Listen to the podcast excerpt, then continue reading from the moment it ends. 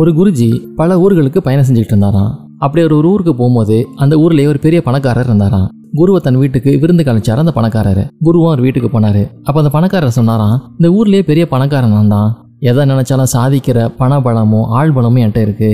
உங்களுக்கு ஏதாவது உதவி வேணா கேளுங்களேன். நான் வேணா செஞ்சு தரேன் அப்படிங்கிற மாதிரி பெருமையோட தன்னை அறிமுகப்படுத்திக்கிட்டாராம். கொஞ்ச நேரம் அமைதியாக யோசிச்ச குரு ரொம்ப நல்லது. அப்படின்னா எனக்கு ஒரு உதவி செய்யணுமே அப்படின்னு கேட்டாராம். என்ன வேணும்னு தயங்காம கேளுங்க குரு. எதுவாக இருந்தாலும் செஞ்சிடலாம் அப்படிங்கிற மாதிரி அந்த பணக்காரர் இப்பவும் கர்வத்தோட சொன்னாரு. அப்போ குரு தான் கொண்டாந்த அந்த பையில இருந்து ஒரு ஊசி எடுத்து அந்த பணக்காரர்கிட்ட நீட்டினாரு.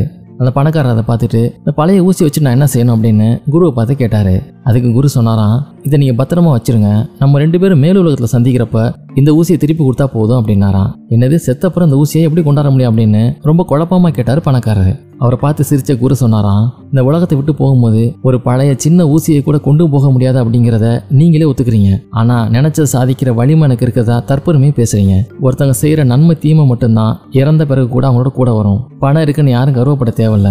அது இல்லாதவங்களுக்கு கொடுத்து உதவுங்க. அதுதான் உண்மையான மகிழ்ச்சி தரும் அப்படின்னு குரு சொன்னாராம்.